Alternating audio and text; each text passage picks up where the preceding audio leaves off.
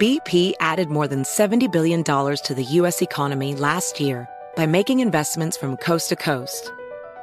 Investments like building charging hubs for fleets of electric buses in California and starting up new infrastructure in the Gulf of Mexico. It's and, not or. See what doing both means for energy nationwide at bp.com/investing in America.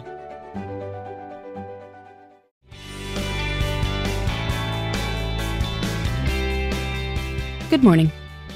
This is Laura. Welcome to the New Corner Office, the podcast where we share strategies for thriving in the new world of work, where location and hours are more flexible than in the past. Today's tip is about how to negotiate the ability to keep working from home post-pandemic. Various surveys have found that most people would like to keep working from home, at least occasionally, though it will require a little strategy if your boss is resistant. Before COVID-19 hit last spring, I got a lot of questions about how to negotiate a work-from-home agreement for a day or two a week. This has long been a popular workplace perk, and yet has often been a hard ask. Many managers assumed people weren't working when they worked from home, so the perk would be reserved for people who'd been with the organization for several years.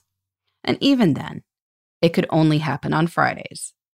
Best to minimize the opportunity cost, right? Then, in March, we learned that whole organizations could go virtual overnight.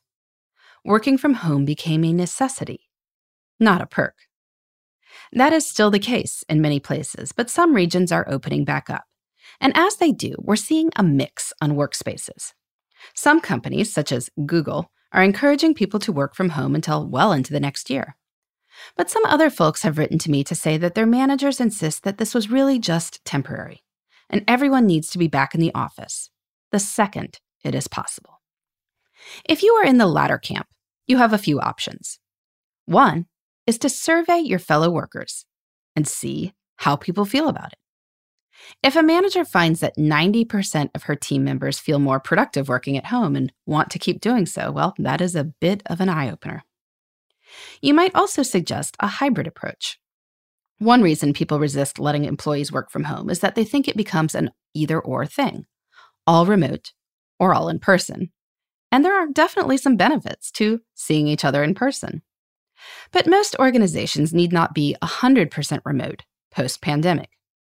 You could suggest that you try a hybrid of 3 days in the office and 2 at home, or 2 weeks in the office and 2 at home each month, and see how it goes. Evaluate after a few months and compare what's gotten done. You might also try to understand your manager's perspective.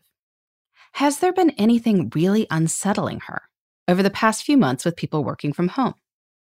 Could that issue be addressed?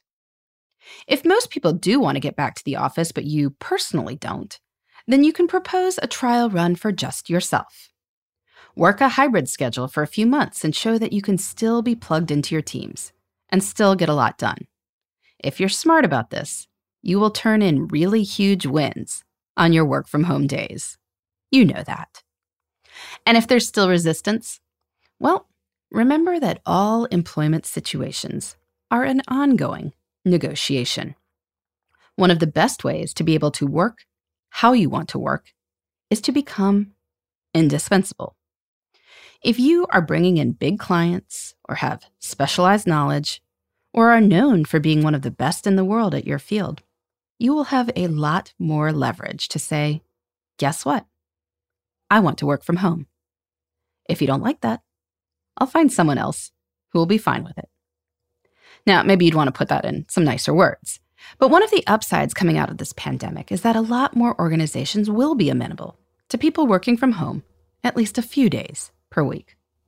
This is really no longer an idle threat. A good manager probably already knows that. But sometimes people are just a little slower coming around. In the meantime, this is Laura. Thanks for listening. And here's to succeeding in the New Corner Office. The New Corner Office is a production of iHeartRadio.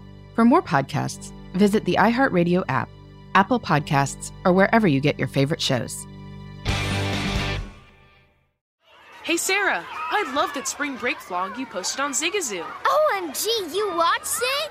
Yeah, it was so cool. I think you're so talented. Social media is only positive with Zigazoo, the world's largest and safest social media network for kids. In Zigazoo, all community members are verified kids just like yours, and all content is fully human moderated. Try out Zigazoo this spring break. Download the Zigazoo app today.